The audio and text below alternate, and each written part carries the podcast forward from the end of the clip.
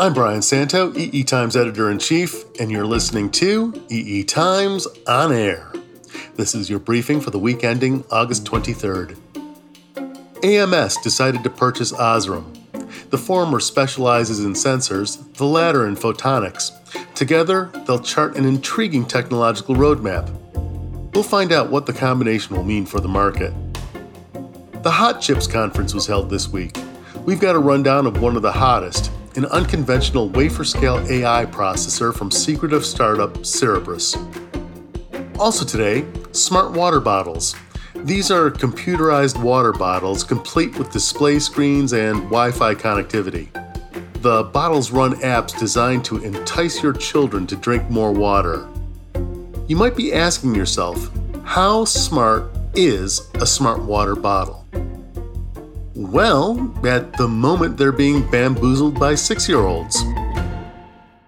Well, uh, instead of water, kids can put Coca Cola in it so they can outsmart their parents. We'll get back to so called smart water bottles in a moment. First up today, Austrian sensor manufacturer AMS said it's purchasing photonics specialist Osram.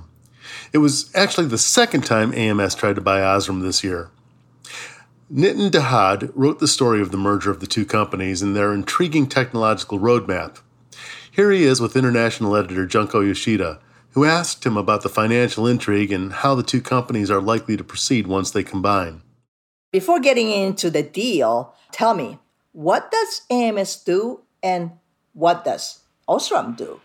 AMS uh, is very focused on sensing ICs, sensing ICs technologies and solutions around three categories. That's yeah. optical, audio, and imaging. Yep. And a key component of its business is actually consumer, around uh, 71% in 2018. And from what most people understand, Apple is the major customer. Uh, Osram, as we probably all know, is a lighting products company. And it's got three divisions, which are automotive, opto semiconductors, and digital. Got it. So, you know, what actually caught my eyes about the story is that there's a a bit of flip flops on the part of uh, AMS, potential buyer, but also on the part of Osram. And it turns out that there were also some others involved in a bidding war. Can you break it down for us, Nitin? Uh, yes, without making this into a uh, documentary, let's go through this. so, yeah. AMS previously bid for Osram in May 2019. Uh, at that time, Osram said the probability of the deal uh, going through was low, but it would allow AMS yeah. to carry out its formal due diligence. So, following that, um, in July, AMS said it wouldn't be pursuing the deal because it didn't see sufficient basis to proceed with the offer. And uh, you, you, may interpret that as being you know, they, they couldn't raise uh, enough finance, or I think right. some might have suggested it, it's been overpriced. Yep. Uh, soon after this, Osram's board received and recommended uh, an offer from US investors Bain Capital and the Carlyle Group, which it said was an attractive offer. So this actually came at the time of Osram's earnings announcement when they said business was bleak and they were very pessimistic about the future. And then it goes on. So two weeks later, on 11th of August, AMS put in a counter bid with a higher offer. And just to give you perspective here, the, the AMS original offer was 38 euros or 38.5. Yep. Um, Bain and Carlyle put in at 35 euros, and uh, the AMS counterbid was again 30, 38 uh, euros. Back to the original price. Yes. Back. Yeah. Um, actually, the Bain and Carlyle offer was rejected because I think one of Osram's uh, largest shareholders, Allianz Global Investors, claimed it was too low a bid. Yeah, yeah. Uh, since then, and yeah, the latest as of last week is um, AMS and Osram have both said they are in constructive discussion on a business combination agreement and hope to start the tender period for its offer before the end of 5th of September 2019. Now, if any of you remember the soap opera Soap back in the 70s, this is kind of that going on at the moment. but, uh, but, at the end of the day, it's clear that uh, the both sides, both AMS and Osram, now have this will to merge. Is that right? I mean, they. they yes, I mean, uh, without going into sort of the technical sort of sides of all the uh, ar- uh, arrangements, yes, uh, I think they both yeah. have the will. Good. You know, but the, one of the things uh, about this deal, when you come to think of it, AMS is a much smaller company than Osram. So, what motivated AMS to buy Osram, and uh, why Osram was on sale? Okay, um, so AMS, uh, just to sort of put in context, as you say, AMS 2018 revenue was 1.4 billion euros, uh, while mm-hmm. Osram did 3.8 billion euros in 2018. Uh, right. The official line is that they want to create a global leader in sensor solutions and photonics with revenue yeah. of about 5.5 billion euros. Mm. From yeah, uh, uh, it would appear to make sense from both companies' perspectives because uh, AMS is very significantly exposed to a large customer, i.e., Apple, uh, for mm-hmm. its consumer business, as we already talked about. And mm-hmm. uh, they say the deal would diversify its revenue mix and not make it so highly dependent on a key customer. Meanwhile, yeah, that's important. Yeah, yeah. And meanwhile, I think we already yeah. said Osram has been quite um, pessimistic in its uh, forecasts. So, uh, especially with automotive markets being weak. So uh, it, yeah. it, obviously was a, a, key reason for it to look at this offer. So, from the AMS standpoint, they are expanding its own revenue base by acquiring a much bigger Osram, right? I yes. mean, that's the bottom line. Yes, and and, right. uh, and I think the they're keen to position it, uh, although it's a takeover, they're keen to position it as a business combination, uh, as most companies usually do. All right, let's talk about some of the technologies involved in uh, this uh, M&A. So you, your story tells us that the AMS is keen on expanding its automotive business. How big is AMS' current automotive business and what do they make? In contrast, what sort of automotive products does Osram make for the automotive market? AMS in its 2018 revenue breakdown said automotive was just 29% uh, uh, of total revenue. It's automotive sensing solutions around position sensing, LiDAR imaging, driver monitoring, battery management, and air classification. Right. Uh, and as an example, it's VCSEL. And uh, in case um, we don't actually know what VCSEL stands for, I know many people use it, but it actually means yeah. vertical cavity surface emitting lasers. So it's VCSEL arrays and technology provide sensing and high power light sources for LiDAR. Um, ah. Now, Osram, I think, uh, is clearly known for its lighting products for automotive. Uh, the rationale, as I said, for the combined business is to boost automotive revenue.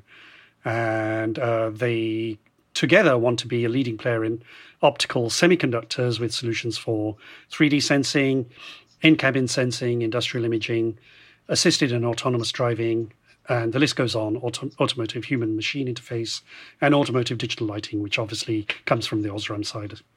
Did ams say anything that how big do they envision their automotive business going to be after the acquisition of uh, osram so yes um, their uh, statements say that they want to significantly uh, sort of diversify the revenue composition of the combined uh, business so that it's around 35% exposure to consumer and 45% to automotive. So automotive is obviously clearly a jump, but also when you look at the combined business, it's almost half. And uh, yeah, they, they want to be less dependent on car volume growth, but driven by market penetration of new features in the automotive business. So, in short, it's an increase in the automotive business. Nitin's story on the acquisition is on the website. The annual Hot Chip Symposium was held at Stanford University earlier this week, and the participants this year did not disappoint. Some of the most anticipated news was from Cerebras, a secretive startup that finally revealed what it's up to. The company introduced what it is calling its wafer scale engine. It's an artificial intelligence training system designed to stick a dagger in NVIDIA's heart. There are no words that can adequately convey how big this thing is. So we're just going to say it's big and give you the numbers. Each system consists of 84 tiles built in a 7 by 12 array on a wafer. Each tile has 4,800 cores for a grand total of over 400,000 cores. Each core has a sliver of dedicated memory, but add all those slivers and you get a total of 18 gigabytes of memory. All of that together represents over 1.2 trillion transistors. Now, wafer scale technology is exactly as hard as you've heard tell. The company notes that the largest wafer scale device that ever succeeded was 840 square millimeters. The wafer scale engine is over 46,000 square millimeters. 840 versus 46,000. Like I said, big. The 84 tiles are connected in a mesh network, meaning the entire system is pretty much self contained. It also means Cerebras had to devise a way to create that mesh communications network on the wafer, or on chip, since the company considers the entire thing a single giant chip. Andrew Feldman is the CEO and founder of Cerebras. He wouldn't comment on the cost, the design, or the roadmap for the rack system that Cerebras plans to sell, but he was very clear on what it can do. He said the box will deliver the performance of 1,000 NVIDIA GPUs while requiring just 2 to 3% of its space and power. Now, power consumption is absolutely critical for data centers. If Cerebras's wafer scale engine works even half as well as 1000 GPUs, the reduction in power consumed alone will guarantee success. Interest in this thing is keen, however. Feldman said, Initially, we thought there would be 200 customers in the world, but we've revised that estimate to 1,000. Everywhere we go, we find companies with large data sets they don't want to keep in Google Cloud, where a single training run might cost $150,000. We invite you to eetimes.com to check out our story on the Cerebras device, along with other stories from the Hot Chips conference, including one about Huawei's ambitious plans for a large ecosystem of AI products based on its new DaVinci cores, and another on IBM's innovative suggestion for a replacement for DDR memory to support its Power 9 CPUs. An astonishing percentage of children aren't drinking enough water every day. According to a study published in April in the Journal of the American Medical Association, one kid out of every five doesn't drink any water in any given day. Uh, they might be drinking milk, or they might be drinking juice or soda pop or some other sugary drink, but not water. As if there weren't enough things for parents to worry about. And just like so many other sociological problems, there's a technological fix. It's the smart water bottle. These are water bottles with display screens. Why do you need a display screen on a water bottle? Why? To run apps on. Apps designed to entice children to drink more water. One app, for example, connects young friends who can compete with each other to see who can drink their water first. That's right, the Kids Connect. It's a water bottle that requires Wi Fi. Are you surprised that some of these water bottles can cost up to 140 smackaroos? But even before the study on children's water intake was published, there were already companies preparing smart water bottles. For example, Gululu, based in China but presenting itself as a Silicon Valley enterprise, ran a Kickstarter way back in 2016 asking for $100,000 to develop a smart water bottle. It received double that. Smart water bottles are now coming available worldwide, but one of the markets that embraced smart water bottles the quickest was China. EE Times has a sister publication called ESM China, which ran a story about the phenomenon. Echo Zhao is one of our colleagues there International editor Junko Yoshida invited Echo back to EE Times on air to talk about it. AspenCore China team recently wrote a story about so-called smart water bottles. In essence, you know, from what I gather, this is this is just a water bottle, but it's connected to an app and mobile phone. It's designed to track and record how much water your kid drank per day, just like a smartwatch can track how much exercise you did today, you know, that sort of thing. Mm-hmm. So, it's, in my opinion, this is a classic IoT device story. And yet, this particular smart water bottle designed for kids, yeah. because this is squarely targeting um, children, I think this that makes this story uniquely Chinese, in my opinion. Yeah. So, uh, tell me a little bit about. Um, it does say that smart bottle comes with an electric electronic screen. Tell me a little bit about what this display is used for and how is it designed to entice kids to drink more water. Okay. Uh, well, through the screen, uh, you can check battery of the cup or how, my, uh, how much water did you drink. It also enables uh, social interaction, uh, music or story playing, and interactive game function. Uh, I feel it sounds like a toy for kids. Yeah, definitely. right. Uh, in order to entice kids to drink more water, for example, uh, some cups have an animated character on the screen. Uh, every time kids drink water, sensors will make the character grow up a bit. or they could get angry when the kids forget to drink water. Jeez. Also, some cups uh, can make friends, so kids can compete with their friends on who drinks more water. Oh my goodness. Uh, parents can, yeah, parents can monitoring how much water did their kids drink with app on their phone. Wow. Talk about kids on leash, right? How much water kids drunk. All right.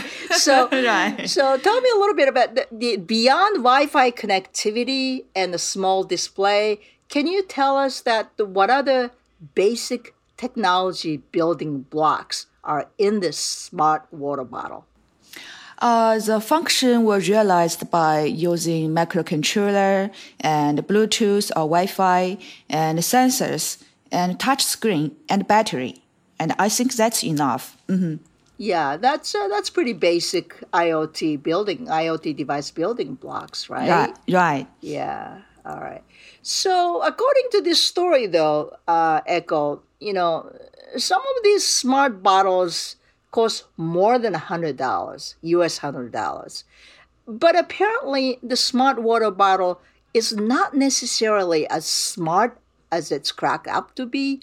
Tell us what the smart water water bottle doesn't do, making it less smart.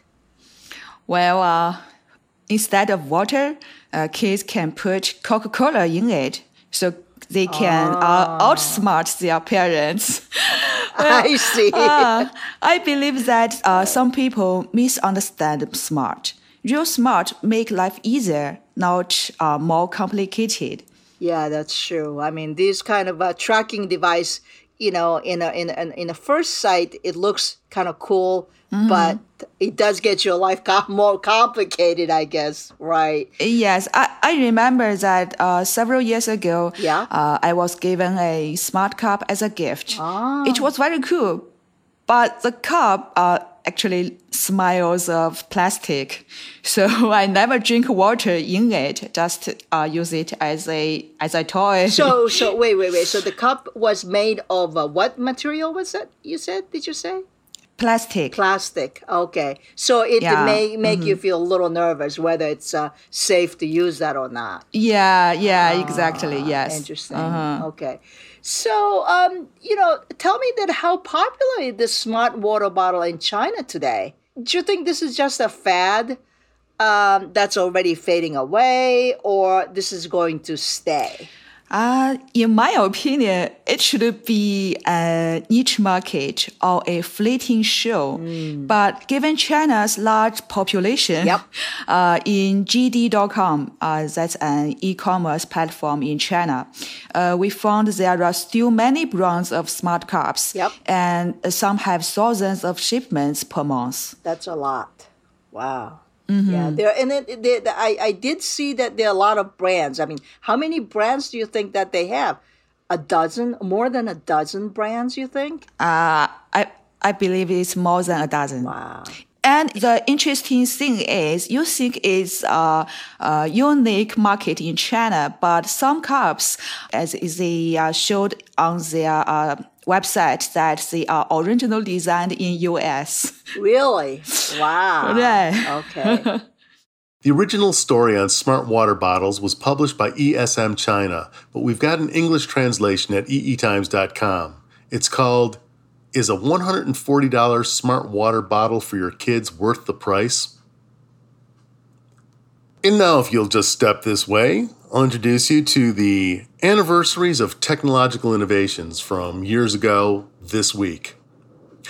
On August 22nd, in 1955, the first computer user group formed.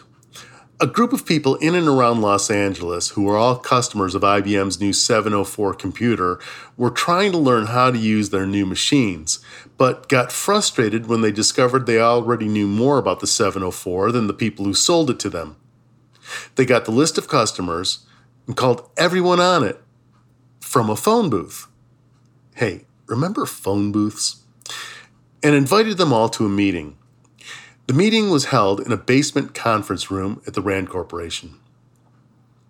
On August 18th, in 1947, after eight years of working together, William Hewlett and David Packard finally got around to incorporating their company.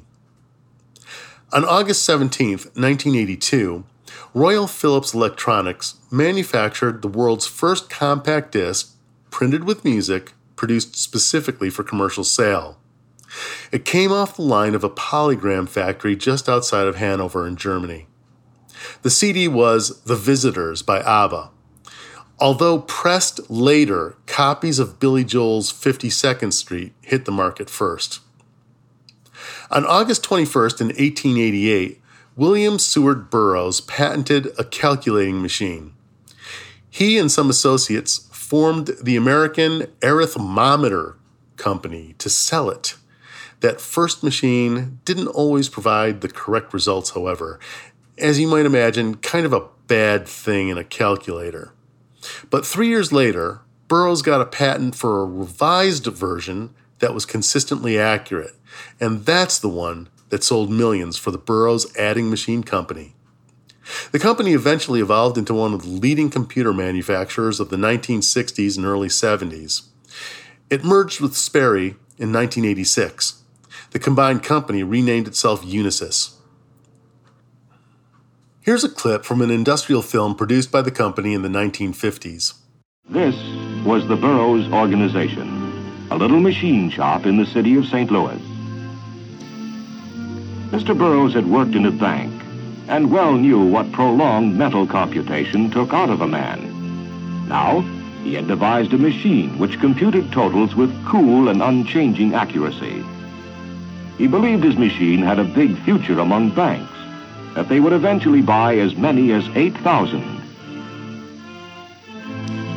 There were then 8,000 banks in the country. Back in the 1880s, this was considered an estimate of majestic dimension. For some of you, the name William S. Burroughs might have rung a bell. For others, it might have rung two bells. The founder of the Burroughs Adding Machine Company had a grandson named after him. That was the Beat Generation figure and author of the book, The Naked Lunch, William S. Burroughs. And that's your weekly briefing for the week ending August 23rd.